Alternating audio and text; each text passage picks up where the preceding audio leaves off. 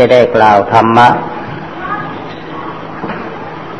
อันเป็นคำสอนของสมเด็จพระสัมมาสัมพุทธเจ้า เพื่อเป็นเครื่องประดับความรู้ และเป็นแนวคิดของบรรดาท่านผู้ฟังทั้งหลาย แต่ความจริง เรื่องของธรรมะนั้น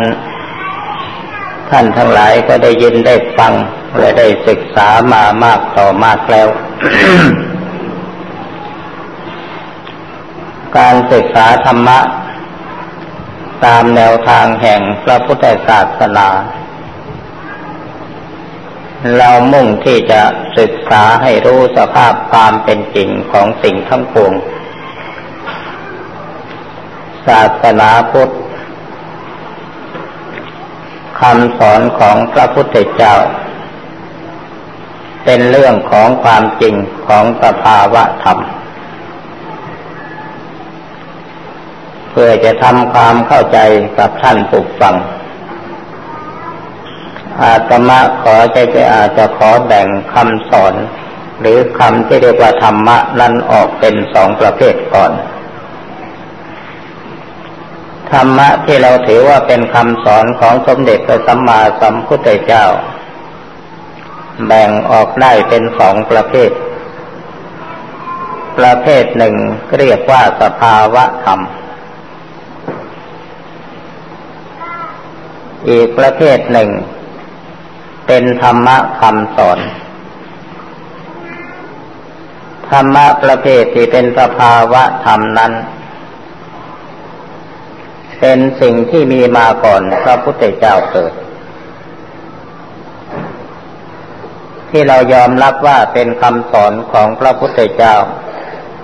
ก็เพราะเหตุว่าความจริงของสภาวะธรรม พระพุทธเจ้าเป็นผู้ทรงรู้ เช่นรู้อริยสัจจะทำทั้งสี่คือทุกสมุทัยนิโรธมรรค เป็นต้น อันนี้มีพระพุทธเจ้าพระองค์เดียวเท่านั้นรู้ คนอื่นถึงแม้ว่าจะมีส่วนรู้อยู่บ้าง แต่ก็ยังไม่รู้เหตุรู้ผล และรู้ไม่ซึ้งเหมือนพระพุทธเจ้าอันนี้จังทุกขังอนัตตาซึ่งเป็นกฎความจริงของสภาวะธรรม ที่จะเป็นไปนั้น พระพุทธเจ้าเป็นผู้ทรงทราบ และเป็นผู้ทรงรู้จริง เมื่อก่อนที่พระพุทธเจ้ายังไม่เกิดนั้น ความเปลี่ยนแปลงของสภาวธรรม ซึ่งเรียกว่าอนิจจังทุกขังอนัตตานั้นเขาก็มีการเปลี่ยนแปลงมาก่อนแล้ว แต่ถึงจะมีผู้รู้อยู่บ้าง แต่ก็ยังไม่ละเอียด ยังรู้ไม่ถึงกัน แต่เมื่อพระพุทธเจ้ามารู้แจ้งเห็นจริงแล้ว จึงเอาแก่นแท้แห่งอนิจจังทุกขังอนัตตา ออกมาแสดงตีแผ่ให้ชาวโลกได้รู้ข้อเท็จจริง ทีนี้คำว่าสภาวะธรรม หมายถึงอะไรบ้างเราทุกคนมีสภาวะธรรม ที่เราถือว่าเป็นสมบัติของเรา มีประจำตัวกันอยู่ทุกคน สภาวะธรรมอันนั้นคืออะไร คือกายกับใจ กายกับใจนี่แหละ คือสภาวะธรรม นอกจากกายกับใจจะเป็นสภาวะธรรมแล้ว สถานการณ์และสิ่งแวดล้อมทั้งหลายที่เราประสบอยู่ทุกเวลา อันนั้นก็คือสภาวะธรรม แม้แต่วิชาความรู้ที่เราเรียนมา จะเป็นแขนงไหนศาสตร์ไหนก็ตาม สิ่งเหล่านั้นก็คือสภาวะธรรมทั้งสิ้น นี่แหละคือสภาวะธรรม อันเป็นสิ่งที่พระพุทธเจ้ารู้แจ้งเห็นจริงมา โดยเฉพาะอย่างยิ่งสภาวธรรมอันเป็นของของเราคือกายกับใจนี่นอกจากพระพุทธเจ้าจะทรงทรงรู้ความเป็นจริงของมันแล้ว ก็ยังสามารถที่จะทรงทราบว่าสภาวะธรรมนี้มันเกิดมาเพราะอาศัยอะไรเป็นเหตุ คนที่เกิดมาเป็นคนนี่อาศัยอะไรเป็นเหตุให้เกิดมาเป็นคน อันนี้พระพุทธเจ้าก็ทราบ เหตุที่ทำให้คนต้องเกิดมาเป็นคน ก็เพราะอาศัยว่าคน พยายามรักษาศีลห้า รักษากรรมบทสิบเมื่อใครทำให้บริสุทธิ์บริบูรณ์ดี ผู้นั้นมีคติอันเที่ยงแท้จะต้องเกิดมาเป็นคน อันนี้พระพุทธเจ้าก็ทรงทราบ เมื่อก่อนพระพุทธเจ้ายังไม่เกิดยังไม่มีใครเทศ โดยเฉพาะอย่างยิ่ง ความแก่ความเกิด ความแก่ ความเจ็บความตายพระพุทธเจ้าก็สอนให้เราพิจารณาให้รู้ซึ่งเห็นจริง ตามความเป็นจริงของมัน บางท่านอาจจะคิดว่า ความแก่ ความเจ็บและความตาย ใครๆเขาก็รู้กันอยู่ ว่าทุกคนเกิดมาแล้วต้องแก่ต้องเจ็บต้องตายทำไมหนอพระพุทธเจ้าจึงให้มาพิจารณาดูความแก่ความเจ็บและความตาย ที่พระองค์ให้พิจารณาความแก่ความเจ็บความตาย ก็เพื่อเป็นโอบายให้สาธุชน รู้แจ้งเห็นจริง ถึงแก่นแท้แห่งความแก่ความเจ็บและความตาย ที่เราได้ยินได้ฟังหรือรู้รู้มานั้น เป็นแต่เพียงรู้ด้วยสัญญา ว่าเราจะต้องแก่ต้องเจ็บต้องตาย แต่มันยังไม่ซึ้งถึงจิตถึงใจจิตใจของเราจึงไม่ยอมรับสิ่งเหล่านั้น เมื่อเราไม่ยอมรับรู้สภาพความเป็นจริงของสิ่งเหล่านั้น เราย่อมเกิดมีการมีความรู้สึกฝืนกฎของความเป็นจริง ในเมื่อประสบความแก่เราเกิดทุกข์ประสบความเจ็บเราทุกข์ประสบความตายเราทุกข์หรือคิดว่าเราจะตายเราก็เกิดทุกข์ขึ้นมาทันทีทำไมมันจึงเป็นอย่างนั้น ก็เพราะเหตุว่าเราไม่ยอมรับสภาพความเป็นจริงว่าเราจะเป็นอย่างนั้น แล้วก็ไปรู้สึกฝืนกฎของความเป็นจริง เราจึงพากันเกิดทุกข์สิ่งเหล่านี้พระพุทธเจ้าทรงทราบ ในเมื่อพระองค์ทรงทราบแล้ว ก็นำมาสั่งสอนพุทธบริษัทซึ่งเป็นลูกศิษย์ของพระองค์ท่าน ให้มันพิจารณาให้รู้ถึงสภาพความเป็นจริง เริ่มต้นแต่ว่าชลาธรรมโมหิ เรามีความแก่เป็นธรรมดาจะล่วงพ้นความแก่ไปไม่ได้พยาธิธรรมโมหิ เรามีความเจ็บไข้เป็นธรรมดาจากล่วงพ้นความเจ็บไข้ไปไม่ได้ มรณะธรรมโมหิ เรามีความตายเป็นธรรมดาจากพ้นจากความตายไปไม่ได้ ที่สอนให้พิจารณาอย่างนั้น ก็เพราะให้เรารู้ซึ้งถึงสภาพความเป็นจริง เพราะฉะนั้นการศึกษาธรรมะในการปฏิบัติธรรมะตามหลักของพระพุทธศาสนานั้น เรามุ่งที่จะทำจิตใจของเราให้รู้สภาพความเป็นจริง ให้ลึกซึ้งถึงจิตถึงใจ แล้วจิตใจมันจะได้ยอมรับสภาพความเป็นจริง ภายหลังจะไม่เกิดฝืนกฎธรรมชาติของสภาวะธรรม ในเมื่อเราไม่ฝืนกฎธรรมชาติของสภาวะธรรม จิตใจก็ปล่อยวางสบาย เมื่อสิ่งเหล่านั้นมันจะเกิดขึ้นมาเมื่อไหร่ เราไม่วิตกกังวล เพราะเรารู้ซึ้งเห็นจริงแล้ว อันนี้เป็นสิ่งที่ เป็นเรื่องของสภาวะธรรมและความเป็นไปของสภาวะธรรม ความเป็นไปของสภาวะธรรมส่วนรวมก็คือไม่เที่ยงเป็นทุกข์เป็นอนัตตานั่นเอง อันนี้เป็นธรรมะส่วนสภาวะธรรม เรายอมรับว่าเป็นคำสอนของพระพุทธเจ้า โดยที่พระองค์เป็นผู้รู้แจ้งเห็นจริง และอีกอันหนึ่งนั้นคือธรรมะคำสอน เมื่อพูดถึงธรรมะคือคำสอน ก็หมายถึงศีลสมาธิปัญญานั่นเอง วันนี้พุทธบริษัททั้งหลาย มีความสนใจในการปฏิบัติธรรมในทางด้านจิต การปฏิบัติธรรมในทางด้านจิตนั้น เราจะต้องเริ่มต้นด้วย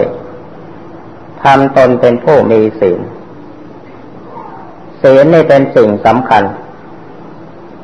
เป็นคุณธรรมอันเป็นภาคพื้นเป็นการปรับ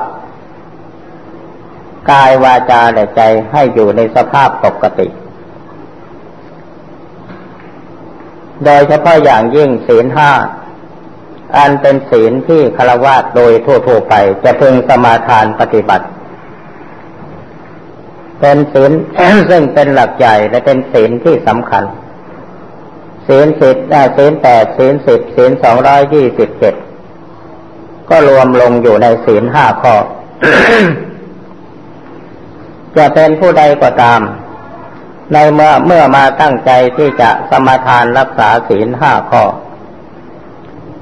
เมื่อทำศีลห้าให้บริสุทธิ์แล้ว และตั้งใจทำสมาธิภาวนา ก็สามารถที่จะทำจิตให้ มีความสงบรู้ซึ้งเห็นจริงในสภาวะธรรมตามความเป็นจริง ไม่เฉพาะแต่เท่านั้นยังสามารถให้บรรลุมรรคผลนิพพานได้ ยกตัวอย่างเช่น อุบาสกอุบาสิกาในอดีต สมัยพระพุทธเจ้ายังทรงพระชนอยู่ก็มีหลายท่าน เช่นพระนางพิสาขามหาอุบาสิกา ท่านอนาถบินดิกัตาติอิกามหาเศรษฐี ท่านก็เป็นผู้ครองย่าครองเรือน แล้วก็มีศีลเพียงห้าข้อเท่านั้น และท่านปฏิบัติธรรมก็ได้บรรลุพระโสดาบัน คนในสมัยปัจจุบันนี้มีแต่เพียงแค่ศีลห้าก็ยังถือว่าเราน้อยหน้าอาน้อยหน้าต่ำตา ศีลของเราไม่มาก บางท่านก็สงสัยว่ามีศีลห้าไม่สามารถที่จะปฏิบัติให้บรรลุมรรคผลนิพพานได้ อันนี้เป็นการเข้าใจผิด ความจริงศีลห้าข้อนี้มันเป็นศีลที่กำจัดบาปกรรม หรือเป็นการตัดผลเพิ่มของบาปกรรม ที่เราจะพึงทำด้วยกายวาจาเช่นอย่างปานาติบาตการเว้นจากการฆ่าสัตว์อธินาทานเว้นจากการหยิบสิ่งของที่เขาไม่อนุญาต กาเมสุมิชาจารเว้นจากการประพฤติผิดในกาม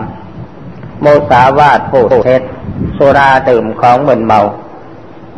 ถ้าใครสมทานรักษาศีลห้าข้อนี้ให้บริสุทธิ์บริบูรณ์แล้ว ได้ชื่อว่าเป็นการตัดผลเพิ่มของบาป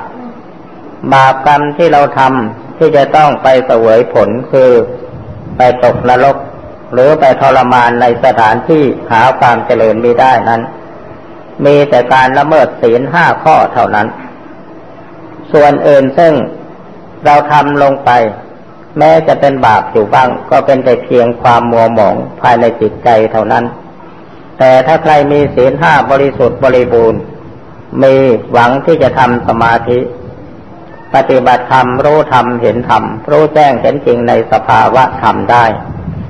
เพราะฉะนั้นผู้ที่ไม่สามารถที่จะมีศีลมากๆขึ้นไปกว่านั้นก็อย่าพึงทำความน้อยอกน้อยใจว่าศีลเราน้อยเหลือเกิน มันจะไม่ถึงพระนิพพาน อันนั้นเป็นการเข้าใจผิด ก่อนที่จะเราก่อนที่เราจะเพิ่มศีลของตัวเองให้มันมากมากขึ้นไปนั้น เราจะต้องพิจารณาถึงสมรรถภาพของตัวเองว่าเราสามารถจะรักษาศีลมากๆได้หรือไม่ ถ้าเรายังไม่มีสมรรถภาพพอที่จะรักษาศีลมากๆได้ เราก็ให้มั่นคงแต่เพียงในศีลห้าเท่านั้นทีนี้ฆราวาสโดยทั่วไป มีแต่เพียงศีลห้า เว้นจากการฆ่าสัตว์รักทรัพย์ประพฤติผิดในการมุสาวาทแต่เล็กเว้นการเสพสุรา เรายังประดับตกแต่งด้วยระเบียบของหอมเครื่องย้อมเครื่องทาได้ ดูการดูหนังดูละครหรือประโคมขับดนตรีอะไรต่างๆก็ได้ นอนบนที่นอนที่สูงที่ใหญ่ก็ได้ไม่ผิดศีลแต่ถ้าเราไปเพิ่มขึ้น เพิ่มข้อวิกาละโพเข้าไป แต่ว่าอดข้าวเย็นไม่ได้ เพิ่มข้อมาลาเข้าไป แต่ว่าเว้นจากการประดับตกแต่งไม่ได้ เพิ่มข้อนัจคีเข้าไป แต่เว้นจากการดูฟ้อนลำขับร้องประโคมดนตรีไม่ได้เพนเว้นข้ออุจจาเข้าไป แต่ก็ยังพอใจตอนในที่นอนที่สูงที่ใหญ่ เราก็รักษาไม่ได้ เป็นการหาเรื่องเพิ่มบาปให้แก่ตนเองโดยไม่มีเหตุผล เพราะฉะนั้นการที่จะตั้งใจรักษาศีลให้มากๆนั้น ต้องดูสมรรถภาพของตัวเอง เมื่อเรามีศีลห้าบริสุทธิ์บริบูรณ์แล้วตั้งใจทำสมาธิบำเพ็ญเพียรภาวนาไป เมื่อเราภาวนาเป็นแล้วศีลมันจะเพิ่มขึ้นเอง ไม่เฉพาะแต่ศีลแปดศีลสิบเท่านั้น เมื่อมีศีลห้ามีสมาธิมีปัญญา รู้แจ้งเห็นจริงในสภาวะธรรม ความเป็นของตัวเองซึ่งมันเกิดขึ้นในจิตนั่นแหละ ความที่จิตสงบเป็นสมาธิ ความที่มีปัญญารู้แจ้งเห็นจริงในสภาวะธรรม สามารถทำจิตให้อยู่ในสภาพปกติได้นั่นแหละ มันจะเป็นอุบายเพิ่มศีลขึ้นไปอย่าว่าแต่เพียงสองร้อยี่สิบเจ็ดข้อ ต่อให้หมื่นข้อแสนข้อมันก็เพิ่มได้ ถ้าพื้นฐานของจิตใจดีแล้ว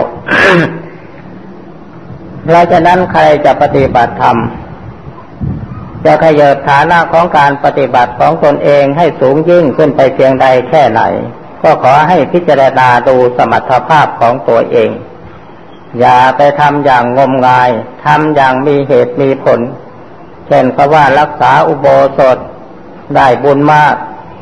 แต่ในเมื่อเราไปรักษาโบสถอดข้าวเย็น เราได้รับทุกขเวทนา อย่างในสมัยที่อาตมาเป็นพระเล็กเนนน้อยอยู่กับท่านอาจารย์เสา แล้วก็ไปพอใจไปติดใจในคำว่าการอดข้าว บางทีก็ชวนกันอดข้าวสามวันห้าวันเจ็ดวัน บางทีก็อดกันกระทั่งถึงเก้าวันก็มี แต่เมื่ออดลงไปแล้ว ผลที่ได้รับ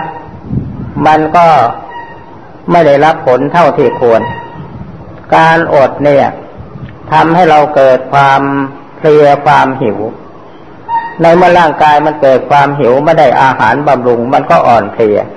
ในเมื่อความอ่อนเพลียเกิดขึ้นเราก็ไม่สามารถที่จะปฏิบัติธรรมได้อย่างเต็มที่ แทนที่มันจะได้ผลดีก็เลยขาดทุน ดีไม่ดีทำให้เกิดโรคทางกายโรคกระเพาะโรคลำไส้ ต้องทนทุกข์ทรมานพยาบาลรักษากันไปเป็นเวลานานๆกว่าจะหาย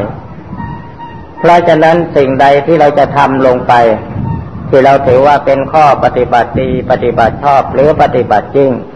เราอย่าปฏิบัติกันอย่างงมงาย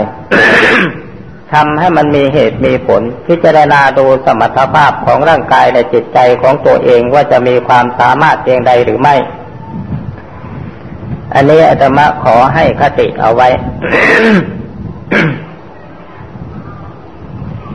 ทีนี้เรามาพูดถึงเรื่องการปฏิบัติสมาธิกันดีกว่า ไอเรื่องของการปฏิบัติสมาธินี่ก็หมายถึงการทำสมถะวิปัสสนากรรมฐานนั่นเอง ซึ่งท่านทั้งหลายก็ได้ยินได้ฟังกันมามากต่อมากแล้ว แต่ในบางครั้งบางคราวเราอาจจะมีความสงสัยว่าเราจะปฏิบัติอย่างไหนแบบใดจึงจะได้ผลดี บางท่านก็เคยไปถามว่าหลวงพ่ออยากจะปฏิบัติให้มันได้ผลเร็วที่สุดจะทำอย่างไร มีอุบายวิธีใดบ้างที่จะทำให้ปฏิบัติได้ผลเร็วอาตมาก็บอกว่ามันไม่มีแล้วในโลกนี้ วิธีที่จะปฏิบัติให้ได้ผลเร็วกันจริง ๆ ก็อยู่ที่การตั้งใจทำจริงทำลงไปโดยปราศจากความลังเลสงสัยใด ๆ ทั้งสิ้น ยกตัวอย่าง เช่นอาจท่านอาจจะไปศึกษาวิธีปฏิบัติกรรมฐานจากสำนักของท่านผู้ใดผู้หนึ่ง เช่นท่านสอนให้ภาวนายกหนอพองหนอ เราก็ปักใจมั่นลงไปว่าเราจะปฏิบัติอย่างจริงจัง ไปเรียนจากหลวงพ่อวัดปากน้ำสัมมาอรหัง ก็ตั้งใจให้มันจริงจังลงไปว่าเราจะปิดว่าจะปฏิบัติตามแบบฉบับของท่านถ้ายังสมมติว่าไปเรียนจากท่านอาจารย์เสาอาจารย์มั่นท่านสอนให้ภาวนาพุทโธ ก็ตั้งใจให้มันมั่นลงไปว่าเราจะภาวนาพุทโธข้อสำคัญมันก็อยู่ที่ตรงนี้อยู่ที่ตรงการทำจริง อากต่างว่าสมมติว่าท่านจะบริกรรมภาวนาอันใดก็ตาม หากท่านจะตั้งใจให้มันแน่วแน่ลงไปว่า เราจะทำเราจะนั่งสมาธิให้ได้วันละสี่ครั้งหรือสามครั้งก็ตาม แต่ละครั้งจะทำสมาธิให้มันได้ครั้งละหนึ่งชั่วโมง แล้วก็ตั้งใจทำให้มันได้จริงจังลงไป แล้วผลมันจะเกิดขึ้นมาเอง แต่ที่เราปฏิบัติแล้วเราไม่ค่อยจะได้ผลเท่าที่ควรนั้น เพราะเราไม่สามารถที่จะตัดความกังวลสงสัย ในระเบียบวิธีการที่ปฏิบัตินั้นๆ เพราะวันนี้มาฟังเทศที่วัดนี้ หลวงพ่อวัดป่าสารวันอาจจะแสดงว่าให้ภาวนาพุทโธ แต่ถ้าเผื่อพรุ่งนี้ไปฟังเทศวัดมหาธาตุ อาจารย์ใหญ่วิปัสสนาท่านอาจจะสอนให้ภาวนาว่ายกหนอพองหนอ วันหลังไปวัดปากน้ำหลวงพ่อวัดปากน้ำอาจจะสอนให้สัมมาอรหัง แล้วเราก็จะเกิดความสงสัย เอ๊ะทำไมพระสอนไม่เหมือนกันถ้าเกิดความสงสัยขึ้นมาอย่างนี้ใจของเรามันก็ลังเล ในเมื่อลังเลลงไปแล้ว เราก็ไม่อาจที่จะจับหลักอันใดมาเป็นข้อปฏิบัติของเราอย่างจริงจัง นี่คือคืออุปสรรคสิ่งที่เป็นอุปสรรคแก่การปฏิบัติ เพราะฉะนั้นมีทางเดียวอยู่ตรงที่ว่าท่านจะปฏิบัติแบบไหนอย่างไรก็ตาม ขอให้ท่านตั้งใจให้มั่นคงลงไป ว่าเราจะยึดแบบนี้แหละ เป็นเครื่องปฏิบัติเพราะเหตุว่าคำบริกรรมภาวนาทุกอย่างนั้น เป็นแต่เพียงอุบายที่จะทำฝึกขัดจิตให้มันติดอยู่กับสิ่งที่เรานึกบริกรรมภาวนาอยู่เท่านั้น เป็นอบายเพื่อจะให้พลาดความรู้สึกนึกคิดที่เราส่งกระแสจิตฟุ้งซ่านไปตามอารมณ์ต่างๆ แล้วให้มารวมอยู่กับคำบริกรรมภาวนาเพียงคำเดียวเป็นเบื้องต้นก่อนจุดมุ่งหมายมีอยู่เพียงแค่นี้ทีนี้ในอันดับต่อไปเนี่ยอาตมาจะได้นำแบบวิธีการที่ ท่านอาจารย์เสาท่านได้สอนกรรมฐานมา ไปเทศที่วัดเบญจมาบอพิษก็ได้เทศให้ท่านทั้งหลายฟังแล้ว ท่านอาจารย์เสาท่านสอนกรรมฐานท่านแบ่งออกเป็นสามขั้นตอน ตอนที่หนึ่งท่านสอนให้บริกรรมภาวนาพุทโธ ตอนที่สองสอนให้พิจารณาอสุภกรรมฐาน ตอนที่สามสอนให้พิจารณาธาตุกรรมฐาน ทีนี้วิธีการภาวนาพุทโธหรือเรียกว่าบริกรรมภาวนานั้น ถ้าท่านผู้ใดสนใจก็หนังสือเล่มเล็ก ๆ ที่แจกไปเมื่อสักครู่นั้น นั่นแหละคือแบบภาวนาแบบท่านอาจารย์เสาท่านอาจารย์เสาท่านสอนว่าหลังจากที่เราไหว้พระสวดมนต์จบแล้วก็ให้แผ่เมตตา เมื่อแผ่เมตตาแล้วก็มากำหนดจิตนึกถึงพุทโธธรรมโมสังโฆพุทโธธรรมโมสังโฆ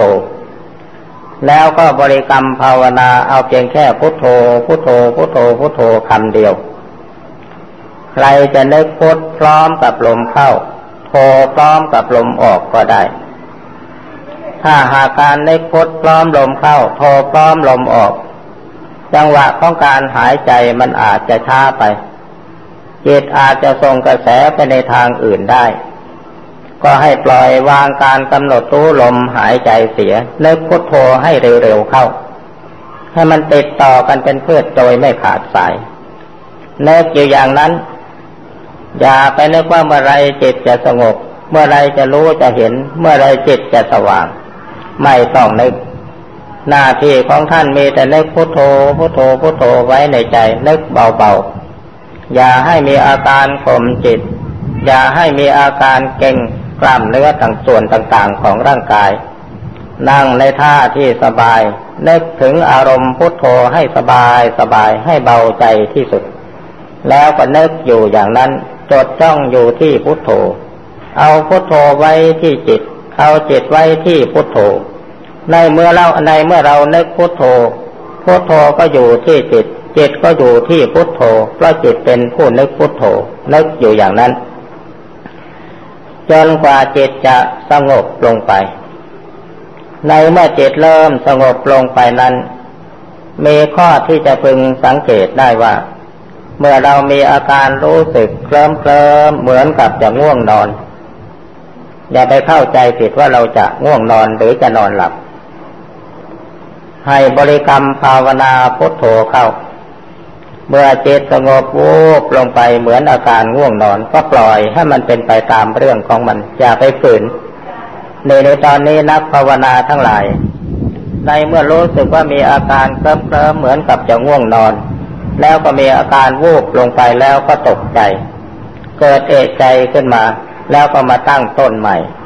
จิตก็เลยไม่สงบอีกสักที เพราะเราไปตกใจเสียก่อน ในขณะที่เราบริกรรมภาวนาอยู่นั้น อะไรจะเกิดขึ้นก็ตาม ให้เรากำหนดรู้ลงที่จิต และบริกรรมภาวนาพุทโธลงที่จิต เมื่อจิตของเราสงบเคลิ้มลงไป แล้วก็สว่างขึ้นมาคำบริกรรมภาวนาพุทโธหายไป จิตไม่นึกถึงพุทโธอีกแล้ว ในตอนนี้ก็อย่าเข้าใจผิดว่าเราเผลอไป มันเป็นธรรมชาติของจิตที่สงบลงไปด้วยบริกรรมภาวนา เมื่อภาวนาพุทโธพุทโธพุทโธพุทโธจิตสงบพุบลงสว่างลงไปแล้วคำบริกรรมภาวนาพุทโธหายไป แต่ผู้ที่ไม่เข้าใจเมื่ออาการของจิตเกิดขึ้นอย่างนี้ เลยเข้าใจว่าตัวเองนั่นเผลอสติไป แต่ความจริงมันเป็นการเปลี่ยนสภาพของจิต จิตที่จะเริ่มเปลี่ยนสภาพเข้าไปสู่สมาธินั้น มีอาการเหมือนจะนอนหลับ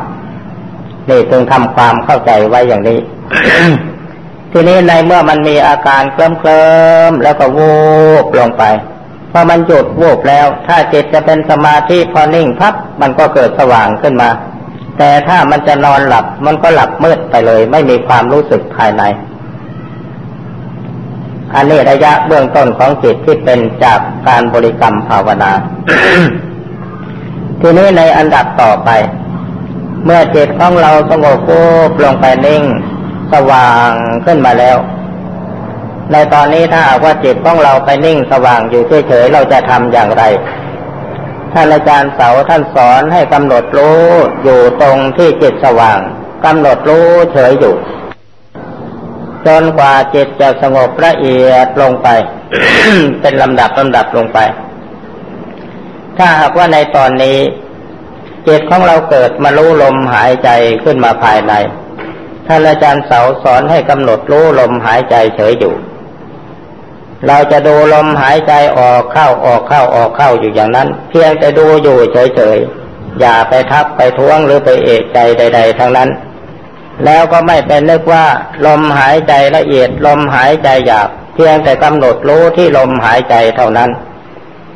ถ้าหากเราไปกำหนดหมายว่าลมหายใจละเอียด ลมหายใจหยาบให้เกิดความรู้สึกขึ้นในขณะนั้นจิตของเราจะเปลี่ยนสภาพสมาธิจะถอน ดังนั้นจึงให้กำหนดดูลมหายใจอยู่เฉยๆ ในตอนนี้ถ้าว่าจิตของเราสงบสว่างลงไปแล้ว จิตดวงใดวิ่งเข้ามาดูลมหายใจ ก็จะรู้อยู่ที่ลมหายใจเท่านั้น เมื่อจิตรู้อยู่ที่ลมหายใจออกเข้าออกเข้าออกเข้าอยู่อย่างนั้น เราก็ดูอยู่อย่างนั้นแหละ เอาลมหายใจเป็นเครื่องรู้ของจิต เอาลมหายใจเป็นเครื่องระลึกของสติ แล้วในที่สุดจิตของเราจะสงบละเอียดยิ่งลงไป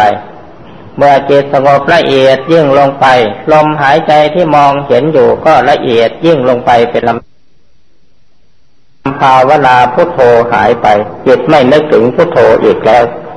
ในตอนนี้ก็อย่าเข้าใจผิดว่าเราเผลอไป มันเป็นธรรมชาติของจิตที่สงบลงไปด้วยบริกรรมภาวนา เมื่อภาวนาพุทโธพุทโธพุทโธพุทโธจิตสงบพุบลงสว่างลงไปแล้ว คำบริกรรมภาวนาพุทโธหายไป แต่ผู้ที่ไม่เข้าใจเมื่ออาการของจิตเกิดขึ้นอย่างนี้ เลยเข้าใจว่าตัวเองนั่นเผลอสติไป แต่ความจริงมันเป็นการเปลี่ยนสภาพของจิต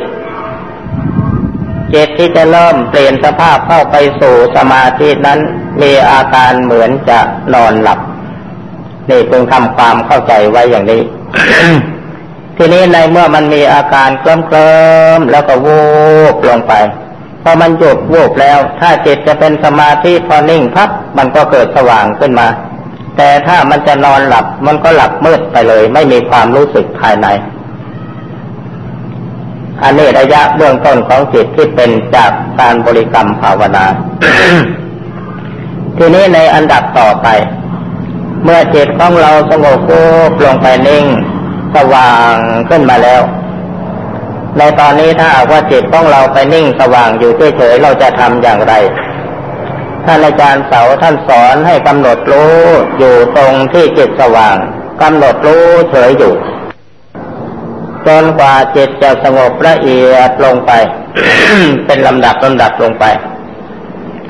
ถ้าหากว่าในตอนนี้จิตของเราเกิดมารู้ลมหายใจขึ้นมาภายใน ท่านอาจารย์เสาสอนให้กำหนดรู้ลมหายใจเฉยอยู่ เราจะดูลมหายใจออกเข้าออกเข้าออกเข้าอยู่อย่างนั้น เพียงจะดูอยู่เฉยๆ อย่าไปทับไปท้วงหรือไปเอกใจใด ๆ ทั้งนั้น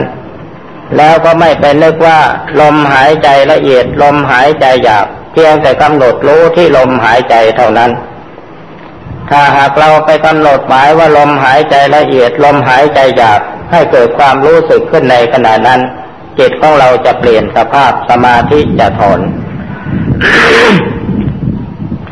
ดังนั้นจึงให้กำหนดดูลมหายใจอยู่เฉยๆ ในตอนนี้ถ้าว่าจิตของเราสงบสว่างลงไปแล้ว จิตดวงใดวิ่งเข้ามาดูลมหายใจ ก็จะรู้อยู่ที่ลมหายใจเท่านั้น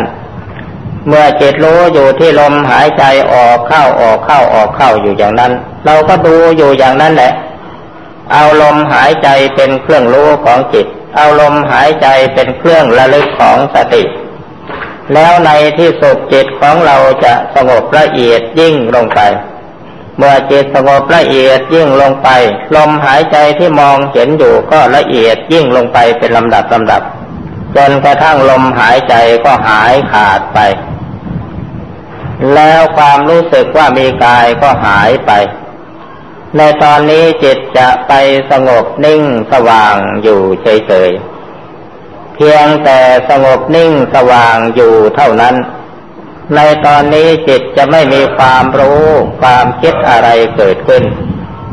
ความรู้ว่ามีกายก็ไม่มี ความรู้ว่ามีลมหายใจก็ไม่มี ในตอนนี้จิตมีแต่จิตดวงเดียวล้วนๆ นิ่งสงบสว่างอยู่เท่านั้น อันนี้จิตสงบละเอียดลงไปถึงขั้นอัปปนาสมาธิ แต่อัปปนาสมาธิในตอนนี้ยังใช้การอะไรไม่ได้ แต่เราจำเป็นที่จะต้องทำให้มันถึงอัปปนาสมาธิขั้นนี้ทำบ่อยๆ จิตสงบถึงขั้นนี้บ่อยๆเข้า จะเป็นเหตุให้เรารู้สภาพความเป็นจริงของจิตตั้งเดิมของเราว่ามันเป็นอย่างไร เมื่อก่อนนี้เราเห็นแต่จิตของเราว้าวุ่นอยู่กับอารมณ์ต่างๆ เพื่อบริกรรมภาวนาทำจิตให้สงบนิ่งลงเป็นอัปปนาสมาธิ จิตปราศจากอารมณ์ ไม่มีความรู้สึกนึกคิดใด ๆ ทั้งนั้น มีแต่ความสงบนิ่งสว่างอยู่ เราก็รู้สภาพความจริงของจิตตั้งเดิมมันเป็นอย่างนี้ ในจุดนี้ท่านเรียกว่าประพัตสละนิทังที่กเวจิตตัง เดิมจิตของเราเป็นธรรมชาติประพัดสอน เป็นจิตที่ สงบสว่างสะอาด แต่ยังไม่บริสุทธิ์เพียงพอ เพราะเชื้อกิเลสมันหดเข้าไปอยู่ในเบ้าของจิต อยู่ในส่วนลึกของจิตมันยังไม่แสดงออกมา จิตในตอนนี้สติสัมปชัญญะยังไม่สมบูรณ์ เพียงแต่พอสงบแล้วก็ทรงตัวอยู่ในความสงบชั่วขณะหนึ่งเท่านั้น ท่านเรียกจิตตอนนี้ว่าปฐมมจิตปฐมสมาธิปฐมวิญญาณ มโนธาตุมีลักษณะเหมือนลูกไก่ที่อยู่ในฟองไข่เดี๋ยวก็อยู่เฉยๆนิ่งๆอยู่เฉยๆทำอะไรยังไม่ได้ในตอนนี้ แต่ก็เป็นเหตุให้เรารู้สภาพความเป็นจริงของจิตตั้งเดิมของเรา อันนี้คือผลซึ่งเกิดขึ้นจากการบริกรรมภาวนาในขั้นต้น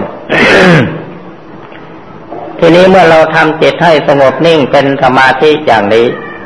บ่อยๆเข้า มันก็ทำให้เรามีความชำนิชำนาญ ในตอนต้นจิตของเราบริกรรมภาวนาแล้วมันอาจจะสงบวูบลงไปถึงจุดนิ่ง เรากำหนดรู้แต่เบื้องต้น แต่ในท่ามกลางเราไม่รู้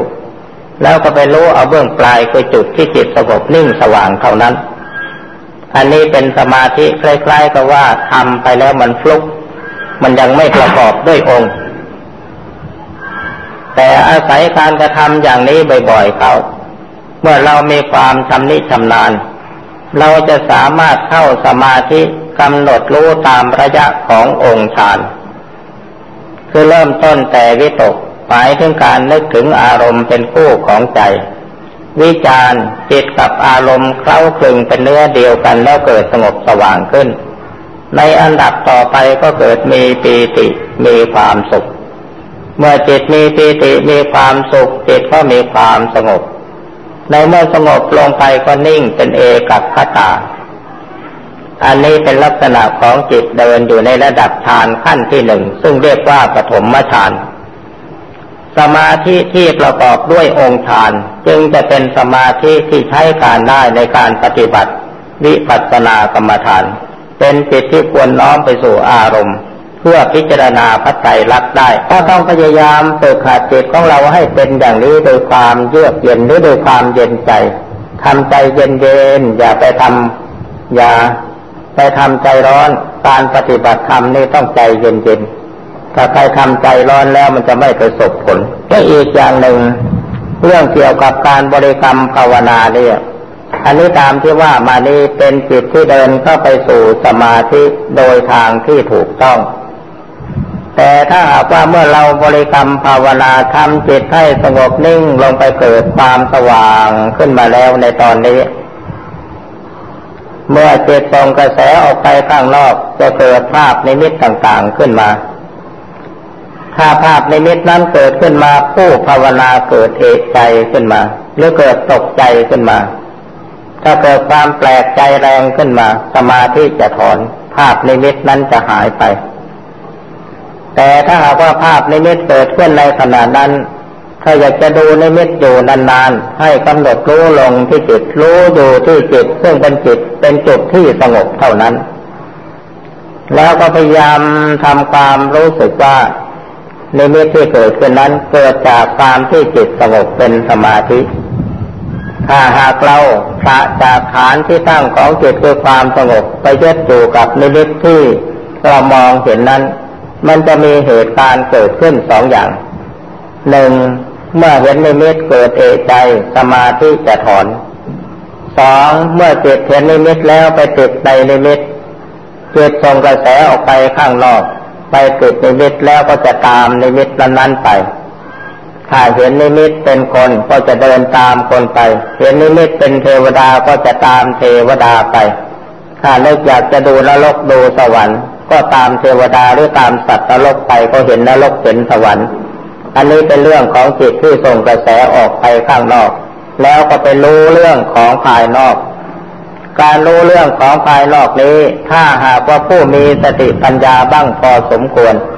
ก็กำหนดรู้พิจารณาสิ่งที่เห็นภายนอกนั้นยึดเอาเป็นอารมณ์กรรมฐาน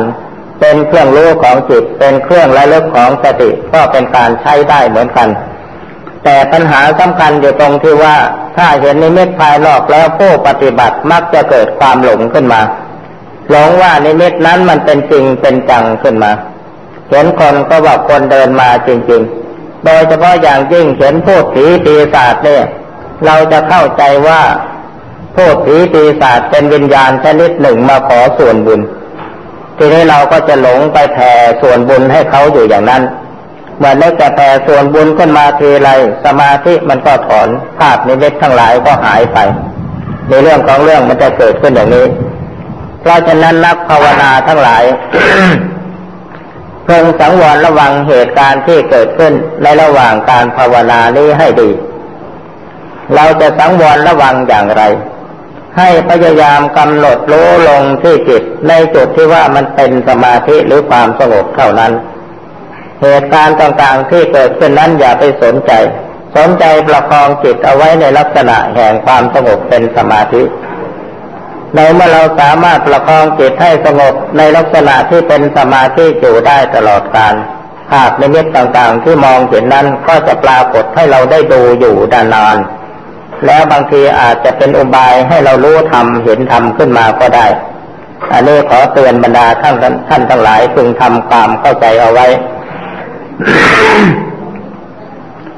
ทีนี้สำหรับการบริกรรมภาวนานั้น บางครั้งก็ได้เคยได้เคยกล่าวแล้วว่า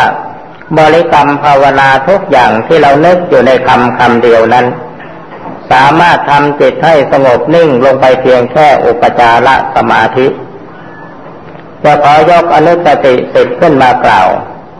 อนุสติสิบข้อตั้งแต่พุทธานุสติจนไปถึงข้อที่แปดใครจะบริกรรมภาวนาอย่างไร จิตสงบลงไปได้เพียงแค่อุปจารสมาธิเท่านั้น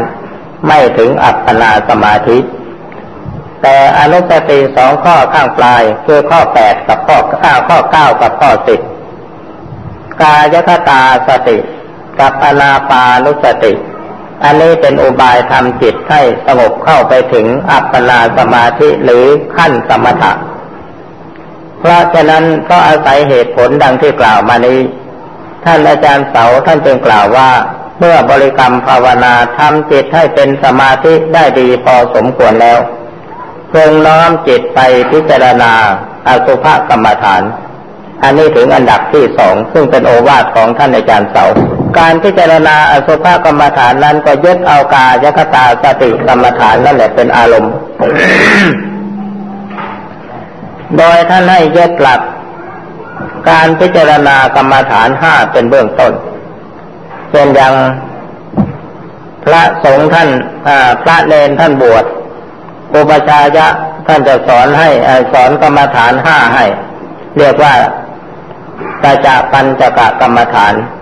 ท่านสอนให้ว่าเกสาโลมานะขาทันตาตะโจตะโจทันตานะขาโลมาเกสา แล้วท่านจะย้ำให้พิจารณาว่าผมขนเล็บฟันหนัง เป็นของปฏิกูลน่าเกลียดโสโครไม่สวยไม่งาม เพราะเหตุว่าสิ่งเหล่านี้ ผู้เป็นเจ้าของจะต้องคอยบริหารรักษาทำความสะอาดอยู่เสมอ ถ้าปล่อยไว้ก็สกปรกโสโครกเหม็นสาบเหม็นสางไม่น่าดู อันนี้ท่านจะสอนอย่างนี้ ทีนี้ทำไมนักบวชท่านจึงมุ่งสอนให้พิจารณาผมขนเล็บฟันหลัง ให้เห็นเป็นของปฏิกูลน่าเกลียดโสโครกคือท่านสอนให้พิจารณาอย่างนั้น ก็เพื่อเป็นโอบาย เปิดประตูใจ ให้รู้ความเป็นจริงของผมขนเล็บฟันหลัง หรือความเป็นจริงของร่างกายมนุษย์ และที่ให้พิจารณาผมขนเล็บก่อนอื่น ก็เพราะเหตุว่า ผมก็ดี ขนก็ดี เล็บก็ดี ฟันก็ดี หนังก็ดี เป็นเครื่องหมายแห่งความสวยความงามและความไม่สวยไม่งาม คนที่มีผมงามเขาก็เรียกว่าคนงาม คนมีขนงามเขาเรียกว่าคนงาม คนมีเล็บงามเขาเรียกว่าคนงาม คนมีฟันงามเขาก็เรียกว่าคนงามคนมีผิวหนังเกลี้ยงเกลาสะอาด เขาก็เรียกว่าคนงาม เพราะความงามอันนี้แหละมันเป็นเครื่องปิดหูปิดตาไม่ให้มองเห็นสภาพความเป็นจริง ซึ่งซ่อนอยู่ภายใน ดังนั้นท่านจึงท่านจึงสอนให้พิจารณาสิ่งทั้งห้านี้ก่อน โดยพิจารณาน้อมไปในแง่ที่เป็นอสุภกรรมฐานคือเป็นของไม่งามน่าเกลียดโสโครกแม้ยังมีชีวิตอยู่ก็ยังเป็นของปฏิกูลน่าเกลียดโสโครก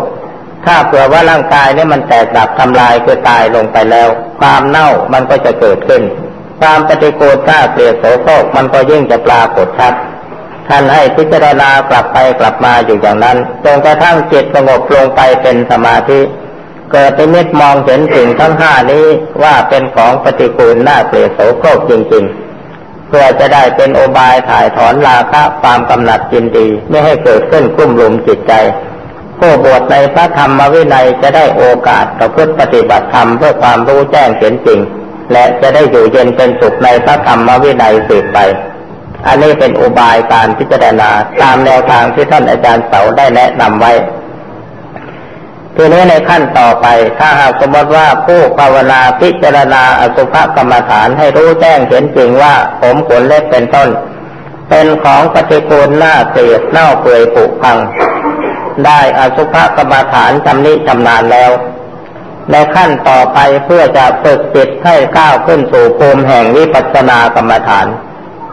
ท่านจึงแนะนำให้พิจารณากายทั้งหมดนี้ แยกออกเป็นสี่ส่วน คือเป็นส่วนดิน น้ำลมไฟผมขนเล็บฟันหนังเนื้อเอ็นกระดูกเป็นต้น ซึ่งมีลักษณะแท่งและแข็งเป็นธาตุดิน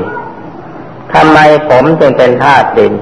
ก็เพราะว่าเมื่อผมสลายตัวลงไปแล้วจะต้องกลายเป็นดิน ท่านให้พิจารณาให้มองเห็นว่าผมขนเล็บฟันหนังเป็นต้น เป็นดินจนกระทั่งปรากฏเป็นนิมิตขึ้นมาในความรู้จริง ๆ ในขั้นต่อไปก็พิจารณาดูน้ำได้แก่ธาตุน้ำเลือดหนองเหงื่อน้ำลายน้ำมูก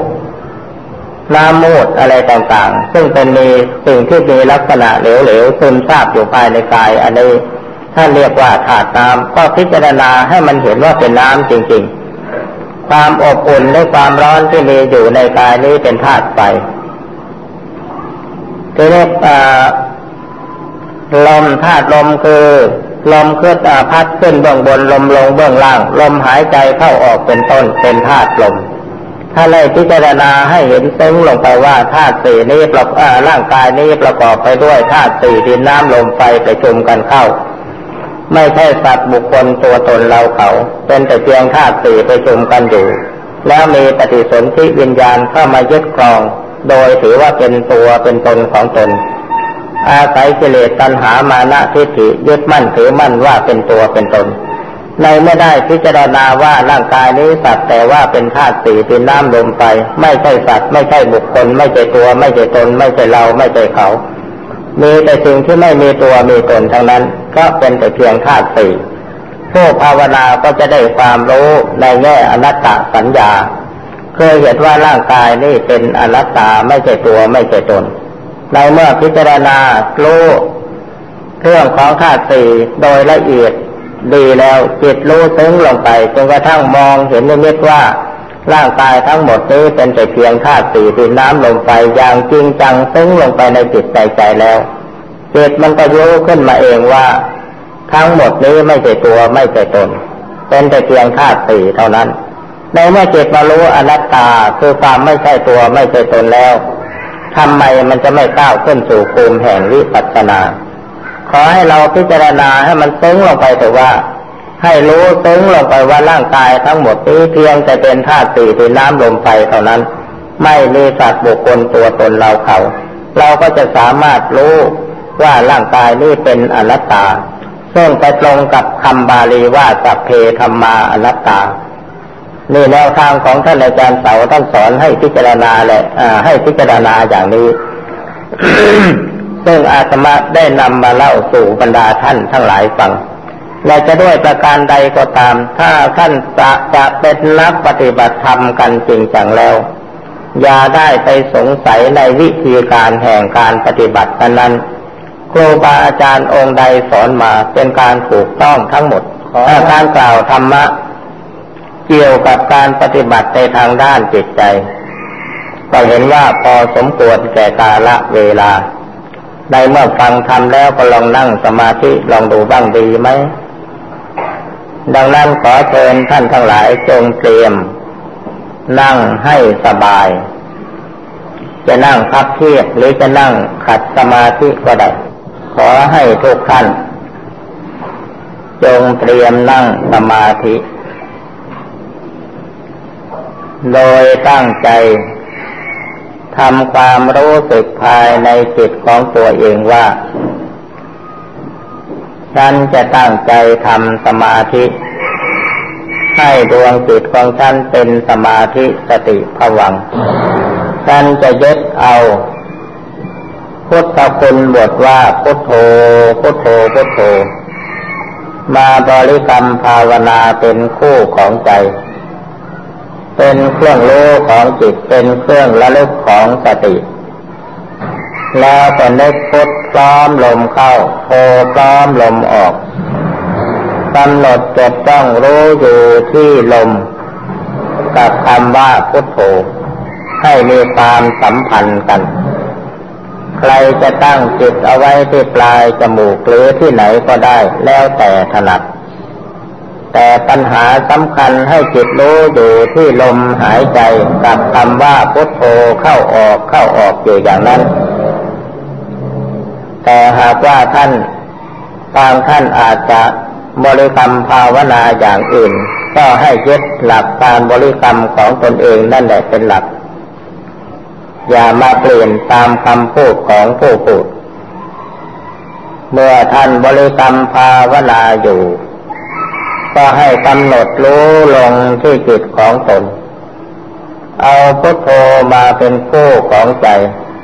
เอาลมหายใจมาเป็นเครื่องรู้ของจิต เป็นเครื่องระลึกของสติจดจ้องอยู่อย่างนั้น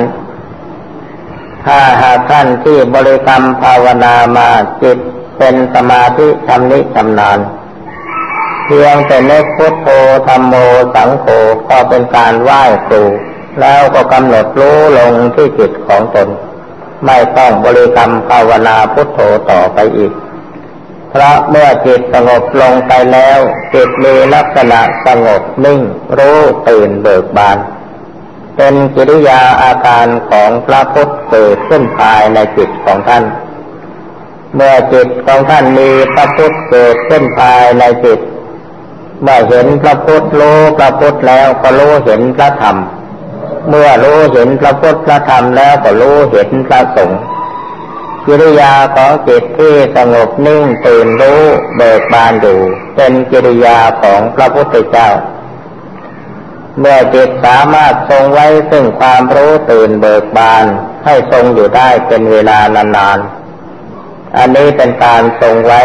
ซึ่งเป็นกิริยาของพระธรรม เมื่อจิตสงบลงไปแล้วมีสติสังวรระวังรักษาอยู่ที่จิตโดยอัตโนมัติ อันนี้เป็นกิริยาของพระสงฆ์เกิดขึ้นในจิตของท่าน ท่านทำจิตให้เป็นสมาธิสงบนิ่งสว่างลงไปได้ณโอกาสใด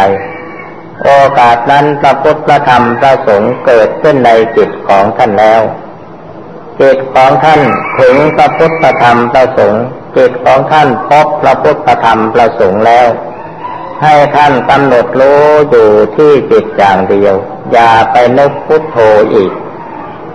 เพราะการนึกพุทโธอีกนั้นจะทำให้จิตของท่านเปลี่ยนสภาพแล้วจะถอนจากความเป็นสมาธิทันทีเมื่อจิตสงบนิ่งสว่างลงไปกำหนดรู้อยู่ที่จิตสงบนิ่งสว่าง เมื่อจิตมีอาการไหวไปอย่างไรกำหนดรู้ตามจิตนั้นไป ไม่ต้องไปคิดอะไรเพิ่มเติมขึ้นมาอีก คอยสังเกตตัวว่าจิตส่งกระแสไปหรือเคลื่อนที่ไปนั้น เคลื่อนไปด้วยความมีสติด้วยความสงบ หรือเคลื่อนไปด้วยความที่จิตถอนจากสมาธิแล้วก็ฟุ้งซ่านไปบางท่านอาจจะกำหนด ไม่รู้ทันจิตของตนเอง เมื่อจิตสงบนิ่งลงไปแล้ว บางขั้นก็เป็นนิ่งอยู่เพียงชั่วขณะหนึ่ง แล้วก็เกิดความรู้แปลกๆขึ้นมาท่านที่รู้รู้ไม่ทัน หรือไม่รู้เท่าก็จะเข้าใจว่าจิตของตนเองฟุ้งซ่านลักษณะของจิตฟุ้งซ่านเราจะสังเกตได้ มื่อจิตนึกถึงอารมณ์อันใดแล้ว มันทำให้จิตวุ่นวายเดือดร้อน อันนั้นเป็นลักษณะของจิตที่ฟุ้งซ่านเมื่อจิตมีอารมณ์คือความคิดอันใดเกิดขึ้นทำให้จิตรู้ด้วยความสงบเยือกเย็นไม่ฟุ้งซ่านทำให้เกิดปีติเกิดความแจ่มในจิตเมื่อมีความรู้เกิดขึ้น หรือบางครั้งอาจจะทำให้เกิดปีติปราโมทขึ้นมาในขณะนั้น ในลักษณะอย่างนี้แม้จิตของท่านจะมีความคิดขึ้นมา เป็นกิริยาอาการของจิตที่เกิดภูมิความรู้ขึ้นมาในสมาธิ ทั้งสองอย่างนี้ขอให้ท่านพึงสังเกตให้ดี ถ้าท่านใช้ความสังเกตให้ดีแล้ว ท่านก็จะได้ความรู้เท่าเอาทันวาระของจิตที่มันเกิดขึ้นและรู้ลักษณะของจิตที่มันเกิดความรู้กับจิตเกิดความฟุ้งซ่านมันต่างกันอย่างไร อันนี้เป็นจุดสำคัญที่นักปฏิบัติจะเป็นกำหนดรู้เอาต่อไปนี้เลิกพูด ขอให้ทุกท่านจงตั้งใจทำความสงบจนกว่าจะถึงเวลาอันสมควร เป็นโอกาสที่เราจะได้ปรึกษาสนทนากัน ในปัญหาต่างๆ กว่าจะมีโอกาสได้มาพบกันก็รู้สึกว่าไม่ค่อยจะมีเวลา ท่านผู้ใดมีปัญหาที่จะปรึกษาสนทนาอะไรก็ได้โปรดถาม แต่ทั้งนี้ไม่ใช่ว่าจะมาจะรู้หมดทุกอย่างนะ อะไรที่พอเข้าใจพอที่จะให้คำตอบได้ก็จะตอบ พอจิตนิ่ง ลมหายใจจะหายไป และคำภาวนาก็หายไปพร้อมกันแล้ว แต่รู้สึกเช่นนี้แค่เดี๋ยวเดียวก็รู้สึกตัว แล้วควรจะทำอย่างไรต่อไปเมื่อจิตสงบนิ่งลงไปแล้วจิตจะสงบละเอียดลงไป ถึงจุดซึ่งเรียกว่าอัปปนาสมาธิลมหายใจก็ทำท่าจะหายขาดไปคำภาวนาก็หายไป อรู้สึกตัวขึ้นอพอรู้สึกว่ามีอาการเป็นอย่างนี้เกิดขึ้น ผู้ภาวนาตกใจ แล้วจิตก็ถอนจากสมาธิเมื่อจิตถอนจากสมาธิแล้ว เกิดความรู้สึกตัวขึ้นมา ถ้ายังเสียดายความเป็นของจิตในขณะนั้นที่มันเป็นขึ้นมานั้น ให้กำหนดจิตบริกรรมภาวนาใหม่ จนกว่าจิตจะสงบลงไปถึงขนาดลมหายใจจะหายขาดไปคำภาวนาหายไป ถ้าตอนนี้เราไม่เกิดตกใจหรือเอกใจขึ้นมาก่อน จิตจะสงบนิ่งละเอียดลงไปกว่านั้นในที่สุดจิตก็จะเข้าสู่อัปปนาสมาธิ อยู่ในขั้นที่ตัวก็หายไปหมด ยังเหลือแต่จิตรู้สงบสว่างอยู่อย่างเดียว ร่างกายตัว